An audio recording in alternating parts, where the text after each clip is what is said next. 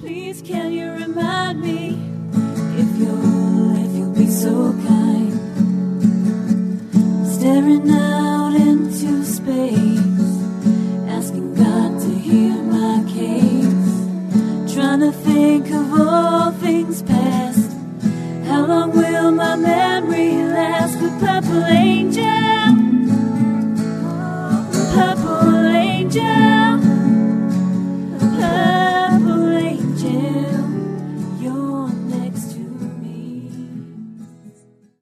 Welcome, everyone, to Alzheimer Speaks Radio. I'm Lori La Bey, the host and founder of Alzheimer Speaks.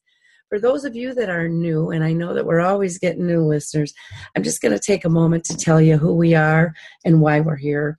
Um, basically, my mom lived with dementia for 30 years, and it was um, as much as you would never wish dementia on anyone, it was probably the most precious and um, generous relationship um, I've ever had in my life and most authentic. And I can't thank her enough for for sharing her journey with me. Um, it was life changing on many levels, and I think made me a better person. Um, but uh, besides that, you know, um, my personal story.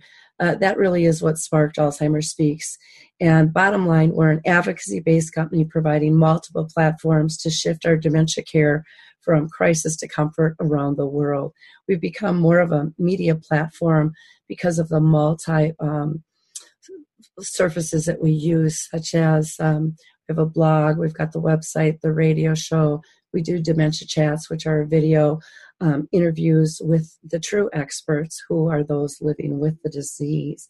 We also believe that by joining forces and sharing knowledge and having these just everyday conversations with dementia, that that's really the only way we're going to get rid of the stigmas attached to memory loss and we're going to be able to help people continue to live with purpose and have joyful uh, times at our core, we believe collaboration is the only way we're going to win this battle.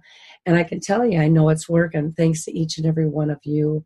You see, your likes, your clicks, your shares with all of our content um, have got us named the number one influencer online, according to um, for uh, online for Alzheimer's, according to ShareCare and Dr. Oz.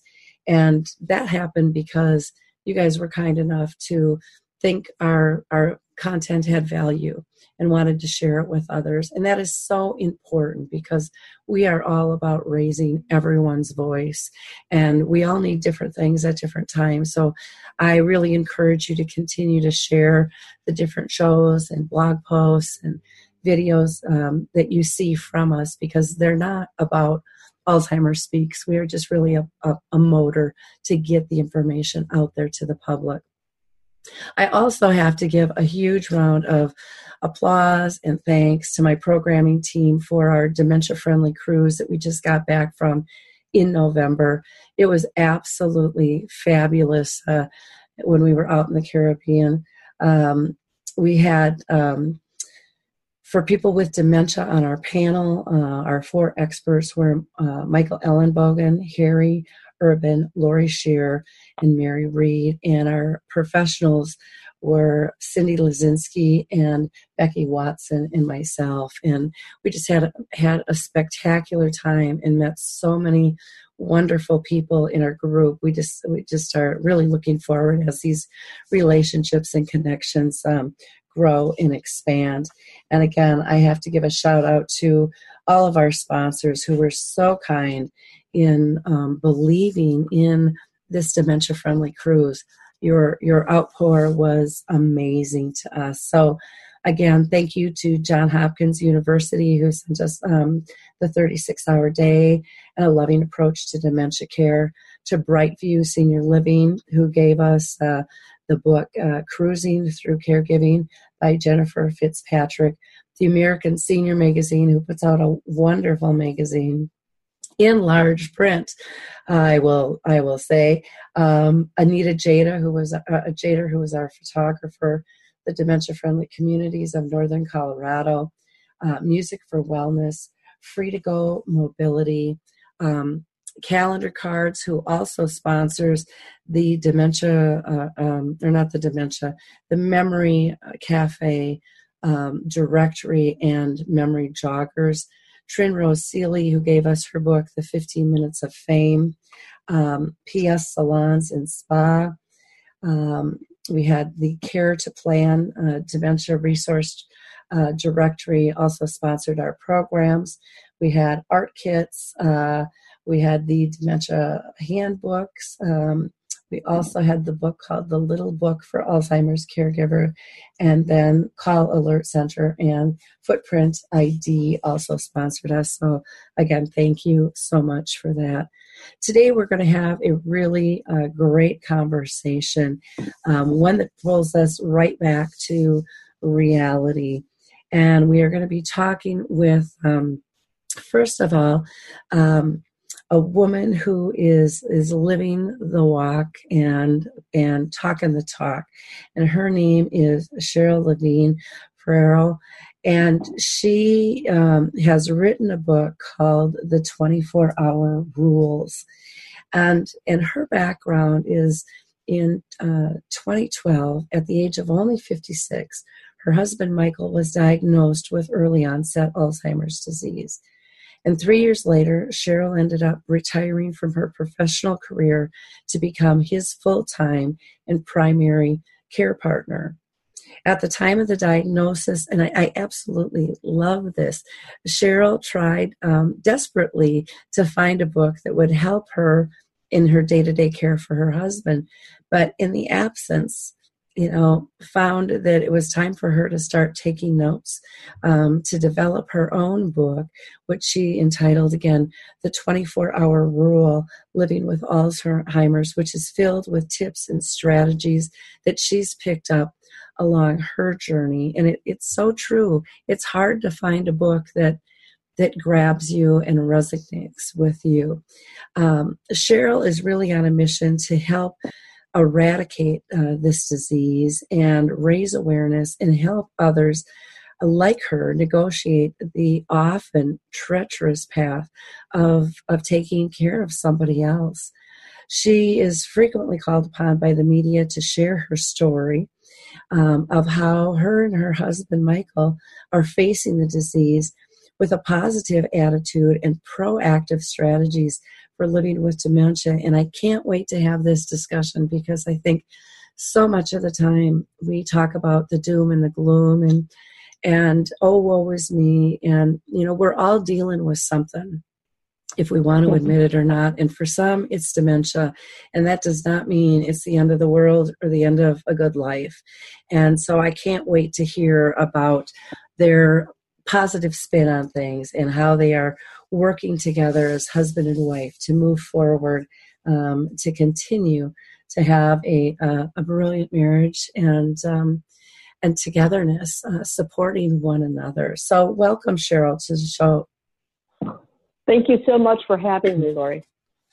Well, I have to apologize. One for my voice, and two for some reason I'm tripping over my tongue today too. I think I'm. I think oh. I think I'm getting a little tired again from the crud, but but we'll we'll be fine. I um I I love the way you've approached um, your book um, and being positive. I think we just don't hear enough of that. And so, uh, what I want to talk to you about is you know, with Alzheimer's caregiving, and you've been doing it for what, um, gosh, um, six years now, almost. yeah, we we're starting our.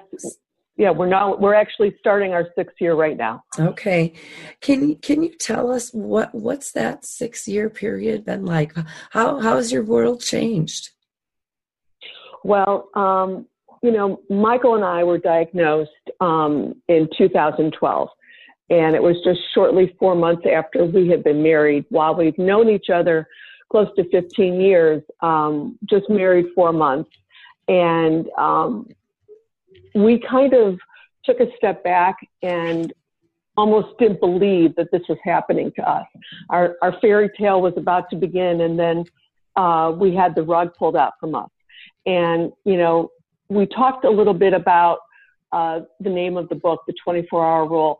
But the, the reason why we named the book that is because Michael had a business philosophy that he, you know, in his career shared with many, myself included, and that was you take 24 hours to deal with something bad, whatever it is. And then after that, you put your plan in place. So taking that into account, that's what we did. We took the 24 hours to digest everything. And then the next morning we woke up and together we made a plan. And that was to do everything and anything to preserve the time and live our life together as happy as we can for as long as we can. Um, and that essentially means to us, we created a new routine. We needed a new normal because our old normal wasn't going to work. And for however long our new normal was in place until I retired, which was a little over two years ago, then our new normal changed again. So it really means following a routine that best preserves our time and allows us to do all the things that we love to do together, but be safe and secure in order for Michael to be successful. Well, you know, I love uh, I love all that you said, but two things really stand out to me.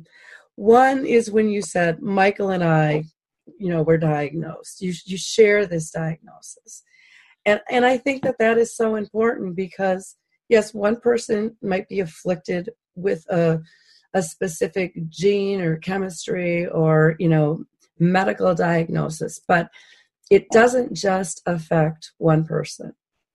And, you know, we have learned as society to live with cancer and diabetes and HIV and all these other things, but we have a, still a very long way for most people to accept that this is just part of our dynamics. The other thing that I Absolutely. loved was was when you talked about Michael's philosophy and yours about okay you got 24 hours to look at the problem and then move forward you know don't dwell on it don't go down the rabbit hole just let's let's get to our our next new normal. And i think one of the things that people forget so much is we are always adapting. We are always changing. And there are Absolutely. many ages and stages of life. And this is just another one. It's not the last one. It's just another one. So for you two, Absolutely. you've been through two stages with this already. One being the you know first diagnosis, and two, and you've probably been through others as well. And then two, when you decided to retire, you know, and you're Absolutely. still living with this and adjusting. And you know, if people would just take that in and look at it in that positive light of this is how I've always lived my life this is just another facet that I have to apply it to. I, I think we could move people, move that needle so much further. So I I love love what you're doing and just what you said in the first couple of minutes of the show. So thank you. thank you. Thanks. Yeah. Uh, well, you know, and you talk about living with the illness, you know, and your your comment is very, you know, point on, and that is so many people and don't want to tell people about the illness. They yeah. want to hide the illness. You know, it's the stigma that gets attached, and that stigma is very real. Yeah. Um, and, and, and from a standpoint of living with it, people feel they can hide. They can, you know, uh, they can, you know, laugh it off to saying they have a senior moment or, oh, we all forget this or we all do that. But when those become a routine, mm-hmm. and, and that routine becomes noticeable. And believe me, everybody notices what you believe you feel you're hiding and that you don't want to share. But by doing that, you, I think you build that wall yeah. that, that's so, so high for you to get over that when you're really ready and need to share it, people don't know how to react to you. Yeah. No, I totally agree with that. Plus, it's um, you know, I, I was on the journey with my mom for 30 years. And so, you know, I always tell people that, you know, if we would have given up, if we would have followed what the doctors told us, go get your affairs in order, you know, and and and, right, and plan right. for the end, we would have lost 30 years um, that were Absolutely. magnificent. And and and you know, how sad is that? But you know, people need to they just need to embrace this you know with my with my family initially um, mom didn't, you know, she was trying to keep it herself because she was still working. She didn't want to lose her job and and various things. And she did all these kind of modifications. And then we found as a family that we didn't um, talk about it much. But you know, 30 years ago, nobody talked about it, and we didn't really know where to go for help. We didn't. Uh, I mean, we were just kind of lost souls. And what I found was, uh, you know, as a family member, I would get really frustrated with with friends and even other family that didn't know.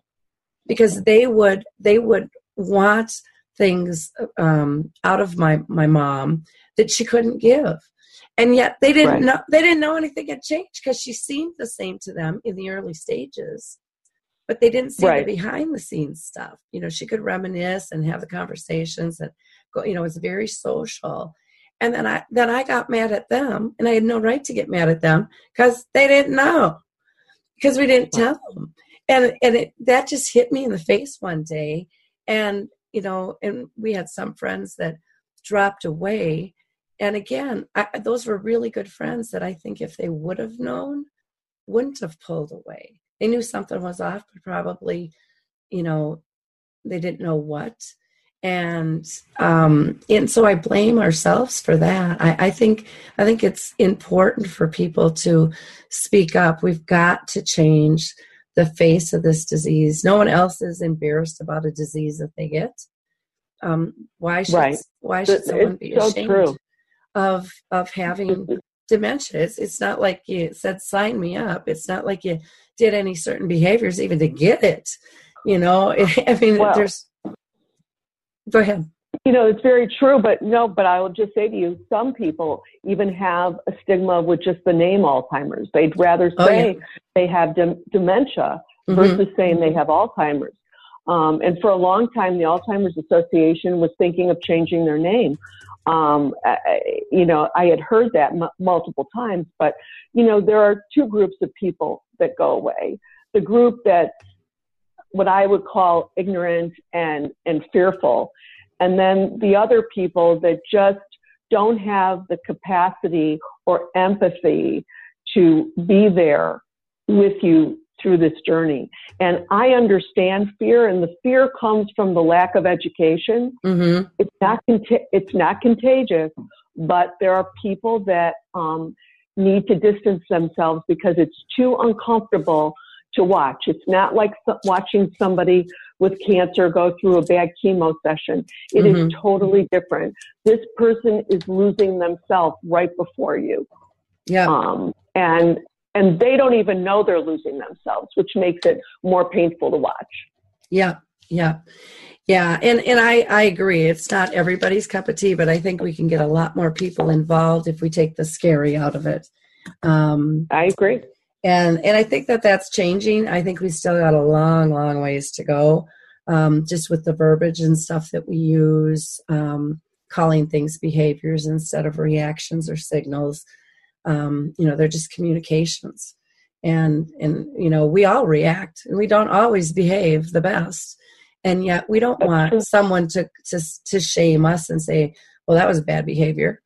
You know, but we do that to right. people with dementia all the time and a lot of times we're the ones that cause the problem in the first place um, but we're not looking deep enough within to, to even know that or broad enough in environments or whatever it might be. So um, yeah very very very interesting. Can you tell us what do you think are three of the the biggest challenges on a day-to-day basis that that people face when they're living with dementia um, I think that's a great question. And I think um, one of the best ways I can answer it is to me, is that there's, for us, there's never a warning about what you're going, your behavior or your reaction of what is happening in your life with Alzheimer's that day changes. So, for example, um, Michael and I would be out for breakfast, and over the last year and a half, he would by mistake use a spoon to, you know, eat a salad. And the way I've um, embraced helping Michael stay engaged in socializing is I don't correct him. If it works, then it's not an issue. But when it's not working, I make suggestions like I may suggest the fork might be easier. But yesterday, out for breakfast, uh, Michael picked up his eggs with his fingers, and that came from left field. And so, how that change happens is there's no warning. So the mm-hmm. biggest challenge you have is that you're never going to have a warning when they're going to have a milestone change. But how you react to it is is vital. Yeah. So you need to recognize what, you know another biggest challenge that I think we face on a day-to-day basis is recognize when they don't understand, you know, uh, verbal direction. So an example would be Michael, you know, please put on your honey, please put on your seatbelt, and he has no idea what a seatbelt is. Mm-hmm. And so again, those seem to be they are everyday routine tasks that we take for granted. Yeah. And then all of a sudden, and all of a sudden, that milestone change is gone. And so buckling him in now becomes a new change in our routine. But you know, it's making again. I think the hardest change is making sure that you don't make him or that your loved one feel bad because there is still a part of them that understands what's happening. Oh, and gosh, yeah. as you, pro- right. And so uh, as you progress in the illness, maintaining and letting them know, you know what, honey, this isn't you. Your body has Alzheimer's, you know, and so we're just going to adapt to make it easier. So, you know, another example happened a while ago that Michael forgot to take his clothes off when he got into the shower. I got in the shower with my clothes on, so he wouldn't feel bad. Mm-hmm. And my su- my suggestion was, I think we need to take our clothes off next time. And he'll look at me and say, Why did I do that? And I'd say, You know what? You forgot, and it's okay. So I think the biggest challenges are there's never a warning, how you adapt to the new milestone change, and then how you move forward in your new normal. Because your new normal changes. Sometimes it changes in the same day. Sometimes it changes in the same week. There's just no warning. Yeah. And I think um, how you learn to keep going is one of your biggest challenges. Well, and you know, I just you just brought tears to my eyes when you're talking about the shower because I'm like, how how gracious you know, and, and how loving to not make somebody feel bad. I mean, because what's the difference? So you throw in another load of clothes, you know. I mean, yeah. really, that's that's really what it amounts to. It's not. It isn't that big of a deal, and yet we get so irate sometimes, you know, for those things because we we think it it has to be a certain way, and it just it really doesn't. And You've kept him calm, you've kept yourself calm, and there's nothing worse. There's nothing worse than that stress or that friction. And and and you're doing everything in your power to to release that and push it away. And that's just so, such a beautiful, beautiful way to look at it. Um, we're a good we're a good team. Yeah. The other thing is, you know, with the eggs, it's like in a lot of cultures they don't use silverware. But I know I I've right. seen that too. Or I'll, I'll even tell you a story when my mom was in a nursing home. Um, she was, you know, pretty high functioning in the beginning, and and even though she couldn't pick out her clothes and stuff, socially she was very high functioning. And she used to get so mad at people when they would eat with their hands, and she was so fearful of that happening to her. And it was like, Mom, it's it's okay. It, it's there's nothing wrong, but she had she was just so so afraid of that and yet you know I, I, look around at all the different cultures and the way people eat and you look at the sensory connection now of how the eggs feel you know it's it's more right. than just food um, but we've been trained in america for a certain way and um, you know it's it's it's it's just it's i think great just to be open to to all the variables and just have them be able to have that calming voice. The other thing I wanted to mention is I don't know if you're aware of, but you might want to um, get involved or help spread the word. There's a organization um, called the Purple Table Reservation, And um, it's a gal who's, uh, I believe her mother had dementia, and her and her husband own a restaurant. And they now have put a training program together for restaurants so people can um, call in and just say they want a purple table.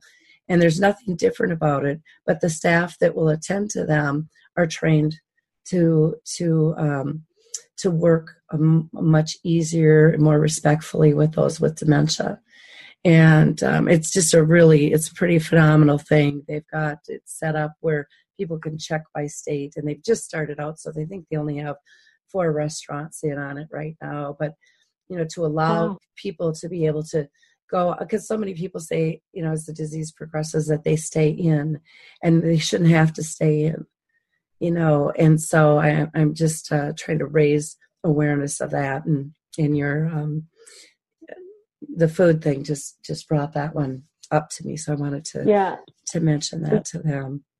But i, I one uh, of the things i'm not familiar with that but that's phenomenal it's, it's, it's things, very new very new. Yeah. I mean one of the things that i think makes michael and i successful in socializing is that I put him in the environments that are very, very familiar. So we will frequent the restaurants that when we walk in know our names. Mm-hmm. And then the ones that may not know our names and maybe we may walk in, but whenever I make a reservation, I'll always say, I just want you to know my husband has Alzheimer's and so we prefer to sit in the bar or we prefer this or we have to come early at that time. I I make a point to be more open and sharing about it. I've even gone as far as to make laminate cards that say, thank you for understanding my husband has Alzheimer's so that if there's a big crowd and I need to wait in a different area, I kind of diffuse it so that I don't have to say and announce it and make Michael feel comfortable or if he's talking to someone and the words aren't coming out, mm-hmm. I can just put this laminate card on on the table. Diffuses it for the other person who may think, well, maybe has this guy had too much to drink or what's going on? I've eliminated the confusion by being open and above about it. Yeah. And it helps everybody. it really so, does. It really does help everybody. Um, one of the things with those cards, I'll just mention that we are doing in our, um, we have a, a, Roseville, Minnesota group has a kind of a grassroots effort, but we've taken that card and what we've done in addition, and I just recommend this to anybody who's using these cards, is on the back side putting contact information. And so having one for the, the care partner and one for the person with dementia so if somebody with dementia would wander off, it has your contact information on the back. It says who they are, who their care partner is, how to reach them, and then on the mm-hmm. others, um, on yours, you know that you would push through. Because let's say, what if you had a heart attack or got a car accident? They need to know that you're caring for somebody with dementia as well, and so right. that's just kind of an, an added added feature with those. But they work so wonderful and some um yeah. some restaurants and stores if you ask they'll they'll go ahead and put them out so other people can utilize them as well and help spread the word. Um i i've been amazed at how many um, shop owners are are willing to put them out because they've been touched themselves. And it's you know. Absolutely. You know another two helpful strategies that that that go hand in hand with the um, the the the laminate card is I wear uh, an ID bracelet, as does Michael, a medical alert. Mine says that I care for somebody with Alzheimer's and has emergency contact information, and Michael's has that he has Alzheimer's with emergency contact information, and that helps. Um, the other one that um, we find also helpful is uh, I used to be able to track him when he had an iPhone, and now that um, he no longer uh, carries the phone because truthfully he lost it and we haven't been able to recover it, I then um, invested for him in the iPhone watch because he was a very big watch person. And the new iPhone watch has a cellular component so that you can track them in the event they wander. You mm-hmm. just have to be on top of it and make sure that the watch is always charged. Yeah. But that's just new. And, and there are several devices that, you know, allow you for that wandering capability. And there is peace of mind um, having the name and, and, and on the card and the contact information. Um, all of those good strategies help any which way you can Yeah. to, again, secure your loved one and keeping them safe. Well, and I, I love that you both have the bracelets because, you know, I relate it back to when my mom and dad were going to go get a will. Uh, my dad had cancer, my mom had dementia, and they just um, had never gone in and done that. And they did, oh, they're like, oh, you know, we don't need that. And I'm like, you know what? Tom and I are going to go in and do ours too. Let's do them together. It's just smart Yeah. living. You know, and it, and again, it's about we are more different, or we are more similar than we are different and, and what's good for the goose is good for the gander and um, you know just making things comfortable. Um, I, I just yeah great great strategies. Love love those very much. Now i cheryl i know that you're real vocal about removing stigmas you know associated with the disease. And what what have you found are some of the dangers that come with stigmas? And and what can we do to to really reduce them?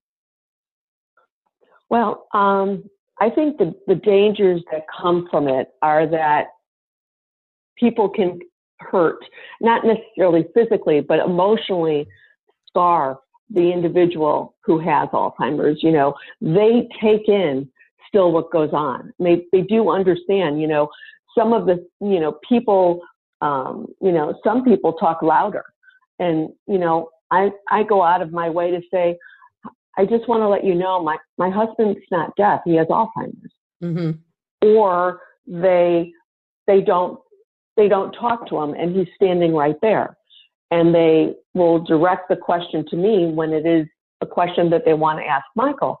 And I'll say, why don't you ask him? My suggestion would be don't ask him an open ended question, ask him a question that makes it easier for him to help. So I think the stigma danger stays in place if we don't educate Mm-hmm. others. If we continue not to build awareness, I think that is um, the worst thing that we can do, and make them under help them understand it's not contagious. Yeah. Um, Michael and I, Michael and I experienced a stigma that was very real. Um, we were at our local gym that we frequent, and every day Michael walks in and says hello, and they say hello back. And I had noticed that this woman, every time that we were walking by, would move to another side of the gym. Oh, And you know, I, I I paid attention to it, and it it broke my heart. But this one particular day, because Michael likes to be in front of me and look back, and he likes to know where we are, that I need to now help him connect the earplugs to the sound system on the treadmill. And so I was helping him, and this particular person just happened to be next to us. And it was never as blatant as it was this day. And literally, um, midstream, she stopped her running and got off the machine and gave us an obligatory um, hello, and then went to another treadmill like 10 feet away. Mhm. And Michael looked at me. He said, Did I? And he couldn't get his words out. But what hurt me the most is that he understood what, you know, that she was moving because she didn't want to be next to him. It was that obvious. And so Mhm. when I say that they're not aware that they're hurting people, um, I talk about it and I Mhm. tell people about it because helping them educate others is the only way for the stigma to go away. Mhm. And, you know, again, I, I, a big part of it is fear yeah and, and, and, and they're worried that it could happen to them because Yeah. this is an illness that is now facing all of us and it's facing us at earlier and earlier ages. It used to be thought of only as someone who is getting the illness um, in their 80s. The media, TV, um, they're one of the contributors, contributors, excuse me, to adding to stigma. Look at the commercials for Alzheimer's. It's not someone in their 50s that's the person that, the, that is being helped. It's someone in their 80s. Yeah. And the 50 year old is caring for their mom. They're contributing to that stigma. Yeah. So the sooner that we, on all levels, educate others, I think that's the biggest danger. It's the lack of awareness about what and how and when this illness can be, um, you know, identified is really what we have to live with Mhm. and fix. I I am right there with you. Um, and, and like I said, the more voices we can get out and and up talking about this, um, the more people that are diagnosed as well as their care partners that will come forward and and share their stories is really the way we're gonna we're gonna switch this around because this can touch anybody. There's you know no one no one can say it's never going to happen to them because there's no rule. That's true. There's no That's- rule to this disease. We still don't know what causes it. So, you know, we're not close to a cure, even though they say we are. I, I don't see how we can be if we don't know what causes it. But that's just me. but there are many Well, things it- we can do to um, live with it better, though. And um, Right. And additionally, when we talk about talking about it, I took it a step further and I wrote an article about that the stigma is real and I posted it on LinkedIn.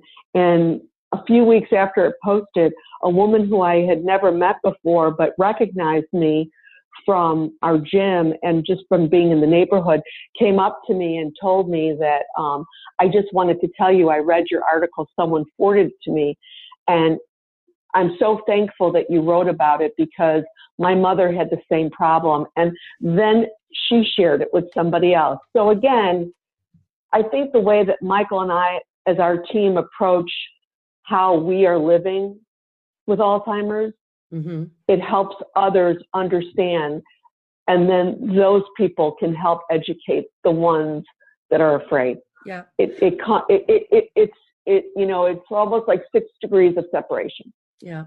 Well, it, it's giving people hope, you know, and Absolutely. and you know, just even being able to tell people, um, because there's been so much, you know, shame with this because of the stigmas. People are afraid, you know, to talk about it. But when they find somebody who's willing to tell them the good, the bad, and the ugly about the disease, because nothing's perfect, you know, everything isn't rosy all the time. Um, they feel very comfortable and and it makes them feel more comfortable that's one of the things i love about um, i don't know if you guys have a memory cafe around you at all but those are absolutely fabulous and therefore the person diagnosed and their care partner and it gives them a social outlet um, and you know the disease pulls everyone together but it kind of takes a back back seat because we talk about all of life you know and um, I, I love going to them as a facilitator uh, half the time I leave there, my cheeks are sore because we've laughed so much. I mean, it, they're they're just a brilliant, um, non-scripted um, route. You know, it isn't. Um, it, there's not an agenda. We just it's a gathering of people because you don't have an agenda when you get together with friends, and it's all about building camaraderie. And um, they're they're just brilliant. Do you guys have any around you, or have you have you? I'm not one? familiar with them. No, um, no. So I'm going to look for one because it sounds incredible. It would be Oh. an incredible experience. They so are. I'm definitely going to research that. Well, go to um, memorycafedirectory.com and um, you'll get a full list of where they are. They're really easy to set up. I'd be more than glad to talk to you about them. Um, most of them are grassroots, they're not funded. It's just finding a Mhm. spot and gathering people. And um, uh, people just say over and over it's their lifeline. They look forward to, to getting together. And the groups that I run, we, get- we get together um, twice a month for two hours. Wonderful. You know, some only get together for an hour once a month. I just don't think that's enough to build the camaraderie. Um, that's why I like the, the every two weeks. And you know there's no absolutely. people said well do we have to rsvp and it's like you got enough on your plate. Show up if you can. You know right. it's, it's like exactly. this isn't a this you know we're just we accept everybody where they're at. And um and and they learn from one another and they share just these brilliant stories of how they care um, and resources that they find. And you know they talk about their grandkids and vacations and holidays and just the car broke down or the cat got sick i mean just the stuff you talk about with friends Uh, they're really they're really cool really really cool That's great. I will definitely I will definitely look into it. yeah I am always um, helpful. I'm always open to embracing new ideas. Great, great. The other um, thing is, you know, since you've been walking this path for so long, and you know, you're you're starting to, speak to different groups about, you know, how caregivers can really take care of themselves. What are some solid self care strategies that you can share with our audience? Um, well, I, I, again, another great question. Um, I'm really a strong proponent of making sure that you're not afraid to admit when you've had a bad day. Mhm. So, um, you know, part of knowing when you need to take care of yourself, because you can only be so good for your loved one unless you're good for yourself. yeah, So, um, again, we talk about routine, um, and we follow the routine uh, for both of us to make us both feel good. Um, you know, clearly making sure you're getting enough sleep, um, but spending time with friends and figure out how to surround yourself with a trusted, close circle of people, both family and friends. And then conversely, remove the ones that don't support you Mhm. because this is a tough enough illness as it is. The last thing you need to be is criticized or be victim to someone's making foolish statements that they don't realize that they're hurtful. Yeah. And rather than educating them, I'm not saying walk away from people, but you have a limited time to spend where your life isn't stressful. And if you're taking care of yourself, surround it with people that are going to make you feel good. So on a routine basis, Michael and I exercise every single day. Sometimes we do it together, sometimes we don't. Um, you, you know, we I play mahjong now. I play canasta, and sometimes it's just getting my nails done. It's all the little little things that you shouldn't take for granted. But I think the biggest and most powerful thing you can do for yourself is knowing when to ask for help Mhm. and not be afraid to ask for help and admit to yourself that you can't handle it. And because I have such a great circle um, of family and friends, they needed to say to me, You need more help. Mhm. So recognizing when you don't see it anymore, it happens to all of us yeah, as caregivers yeah. because we're too close to it. Or we'll say, you know, he's not that bad yet. You're not even seeing sometimes when that person's getting worse and you're looking more stressed. And making sure that you create the right environment for everybody, not Mhm. just Michael, because again, we have Alzheimer's. And so living in that understanding is, is just as important as taking care of Michael is taking care of myself or anybody who's caring for somebody with Alzheimer's. Yeah, that is really good advice. I remember I pushed away my friends because I was too busy taking care of my mom with dementia and my dad with brain cancer. And I- had the best girlfriends though. And they wouldn't they didn't give up on me. And finally one day I said I would I would go um, meet them for coffee, but I'd only give them 15 minutes. And I said it really snottily, like, I'll give you 15 minutes, like I'm the queen coming to town. And I I stayed for two hours. We laughed and we cried, and uh, from that point Right. forward, I I didn't realize until that moment how empty I had gotten. And Absolutely. and from that moment forward, every week I spent two hours with my girlfriends, and we just had coffee and we just talked about life and to get filled because we we can't you know you nobody can give it all away you have to you have to have balance and that balance comes in different forms just like you say with you know with the new normal. You have to find it you know where is it? And there's no there's you know nothing wrong with finding it in different ways you know as long as it's healthy um, and safe for you. Um, and i think um, you know i like the statement too where you talked about having the trusted friends and then getting rid of those that that aren't there for you. And and that's something i think is really sad we don't teach our children. Because why should we have to wait till we're adults in in you know to figure that out. Um too many of us i think in and especially our kids nowadays they're in circles that they shouldn't be in that they're not comfortable with but they don't have the strength because we haven't empowered them to push out right. the, you know those that aren't good for them and um, i think that i think that alzheimer's teaches us that we have to lower our level of expectations. Mm-hmm. and that we need to to recognize people's shortcomings. Some might be intentional some not. But you know one of the other most important things and you talked about it you touched on it michael and i laugh together and we cry together. And i'm not afraid to tell him when i'm scared. And he's the voice in the back of my head. And I don't let that memory go away. But I also know that another great thing to do for yourself is not just talk to your friends. There are support groups, they're great. Um, but also, don't be afraid to go talk to somebody independently if Mhm. going into a big group and sharing your story with many, because some people are very private. Um, and I remember going to my first support meeting and why I chose to go a different route was based on the outcome of that meeting. And, and a, you know, a story to share was that I'm not angry. Mhm. Michael didn't do this to punish me. I'm not mad at him, but it is a common um, response that a lot of people who have been married, you know, 30 plus years or 40 plus years are now forced into a different situation and they're angry. And I understand the anger.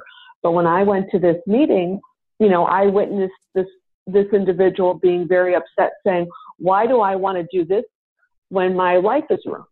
Mhm. And I recognized then, and, and I was the youngest in this room. At the time I was, you know, 50 years old. And, you know, I was one of, you know, the only people who was in their 50s.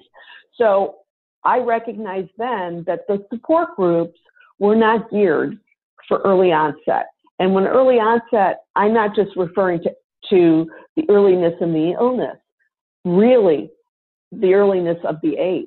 Mhm. And so, therefore, I've elected to go um, to speak, or excuse me, to talk to somebody privately. However, I do speak at many care support groups, and I'm always um, positive and welcoming the positive um, things that come out of those meetings, but I'm also very accepting and understand the negatives that come, come out of those meetings because that's their venting mechanism. And regardless, that helps them.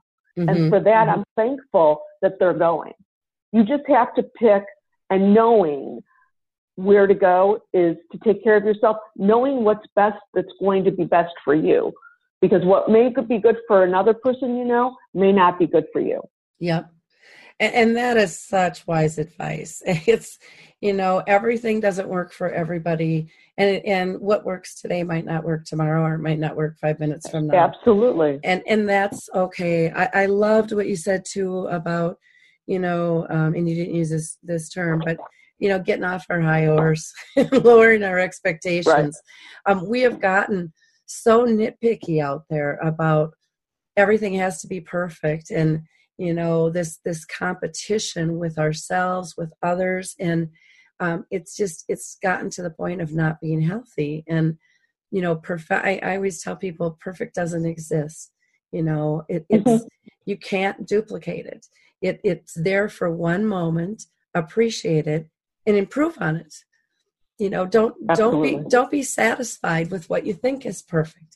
Um, and don't strive to be perfect because life isn't perfect. Something's going to come and jam you up somewhere along the line. Um, I, I, think that's one of the biggest gifts um, the disease gave me, you know, through my mom was learning to be more flexible, learning to be more playful, learning to play.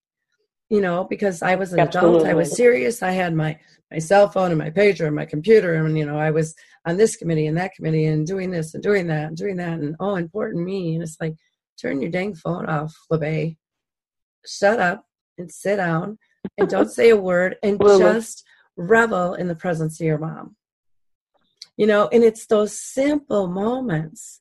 It's those simple moments where you don't necessarily have to do anything. You just literally have to be present with somebody you love. It's not about filling air and talking or doing an activity just to be busy. You know, nobody likes busy work.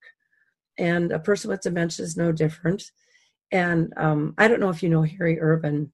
He's one of my uh, experts on the dementia chats and in one of his phrases I- will never forget when he said he, he said you know i used to like to relax before i got dementia. I still do. It, you know revel in my peacefulness he says. You know take take comfort when i'm comfortable and calm and and you know, when you do that, you expand your circle of joy. When you're able to really embrace someone else being comfortable and satisfied and content, you don't have to do anything. I agree. You can just be grateful for that. I, I, that's just such a huge, huge thing. Well, I can't believe our hour is flying by here. I've got one more question oh, wow. I, I want to throw you. Um, Cheryl, you talk so much about hope, and I, I just adore everything that you're saying. And um, I, I, just any way I can help help you spread the word, um, just just ask because I I just uh, I think you're very powerful in, in what you say. But can you tell our listeners how can people maintain hope during a really what most people see as a difficult journey. And a lot of times, even when they have hope, everyone else is telling them what a rough ride they got, you know. And and because uh, I know people did that to me all the time, and I'm like, really, it's not that bad. it's not like that. Um, what do you what do you what do you tell people to well, to maintain hope? It, you know, I think it comes from within. You know, it's having that positive mental attitude. You know, the first things that people will say to me when I'll say my husband has Alzheimer's, they'll say, "Oh, I'm so sorry." I'll say, "We're doing great." You know, mm-hmm. reinforce and how well you're living. You know, regardless of the fact that it's terminal, it's not terminal today. Mm-hmm. So, you know, taking the opportunity to enjoy every memory you have and living life is faith, promote hope. And, you know, we don't miss an opportunity to enjoy our routine, but we not another thing that I did from uh, for for us was when the movie, um, a wonderful, lovely comedy, Fifty First Dates, which um, was with Drew Barrymore, and she had had a brain injury. And in the movie, Adam Sandler made her a memory montage mm-hmm. about her life because she couldn't remember it. And so, with that idea, um, like I've done for my kids' bar and bat mitzvahs, I just made a memory montage of our life. And I keep adding to our trips, our photos. And so our life is surrounded by memories. And each day I add to that. And now it's up to a couple hours or maybe not that long. And Michael watches it. And adding to that means adding to hope that our life continues. And I become the keeper of our memories and become the person that shares our life every day with him. Mm-hmm. So I think it comes from within. And again, it comes from the idea that the glass is and not half empty. And I think that the best way people can believe in hope is that they should try every opportunity, every strategy that they can. And you said this earlier in the show, may not work another, and what didn't work before may work now. So being flexible and being able to adapt to the changes that you're living in is what gives you hope. At yeah. least for me, um, that's how I operate. And I look forward. I don't look, um, you know, what was done is done. Now let's just enjoy life. Yeah. Um, I'm I'm living my fairy tale. So um, I don't have any way that I can do it better unless I can get a new idea that can give us a greater another day to create a new memory. Wow. You don't hear too many people who are living with dementia, um, either diagnosed or or caring for somebody saying they're living their fairy tale. And you know what a beautiful way. You're still with your loved one. You're enjoying life. Um, I love your concept of, of the montage. Uh, when I think of that, I think, you know, probably a lot of people wouldn't have gotten divorced if they would have pulled something like that together and reviewed that when they got when they got angry and upset, you know, because there there was something there to begin with, you know, um, or might help them get on track for what was needed. Uh, well, Cheryl, this has just been a wonderful, wonderful conversation, and I can't thank you enough for the work that you are doing to really have a huge impact on people. And I, um, your book, The 24 Hour Rule, I, um, I, I just highly recommend people run out and get this book. Um, Thank just you. just from what you have told us in just this brief time, I think will be life changing for many of our listeners. And um, well, thank I, you. And I know the book, well, you know, has so much more in it to offer. And so um, I thank you and Michael for your brilliance and the way you've worked together as a team. Um, that you're looking at this as your diagnosis together. Uh, I, I, just think makes so much sense. Um, nobody should be in, so in, this alone. So, um, now, best way for people to get a hold of you, um, Cheryl, is uh, via your email and phone. Is that correct? They can um, reach out to me via email, or they. I'm happy to give them my mobile number. I am open to to talk to anybody, whatever I can do to help in any way. Okay, and so I have C Levine 03.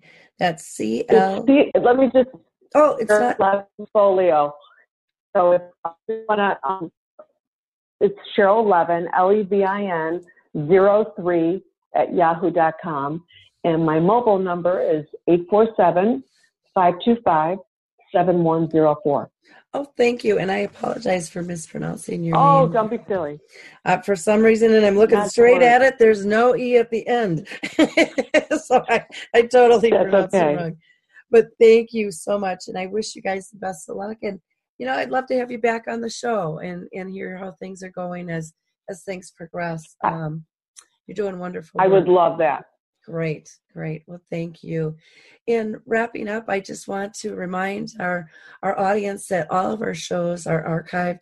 We've been doing this, gosh, since 2011, so we've got over 400 shows for you to go back and listen to.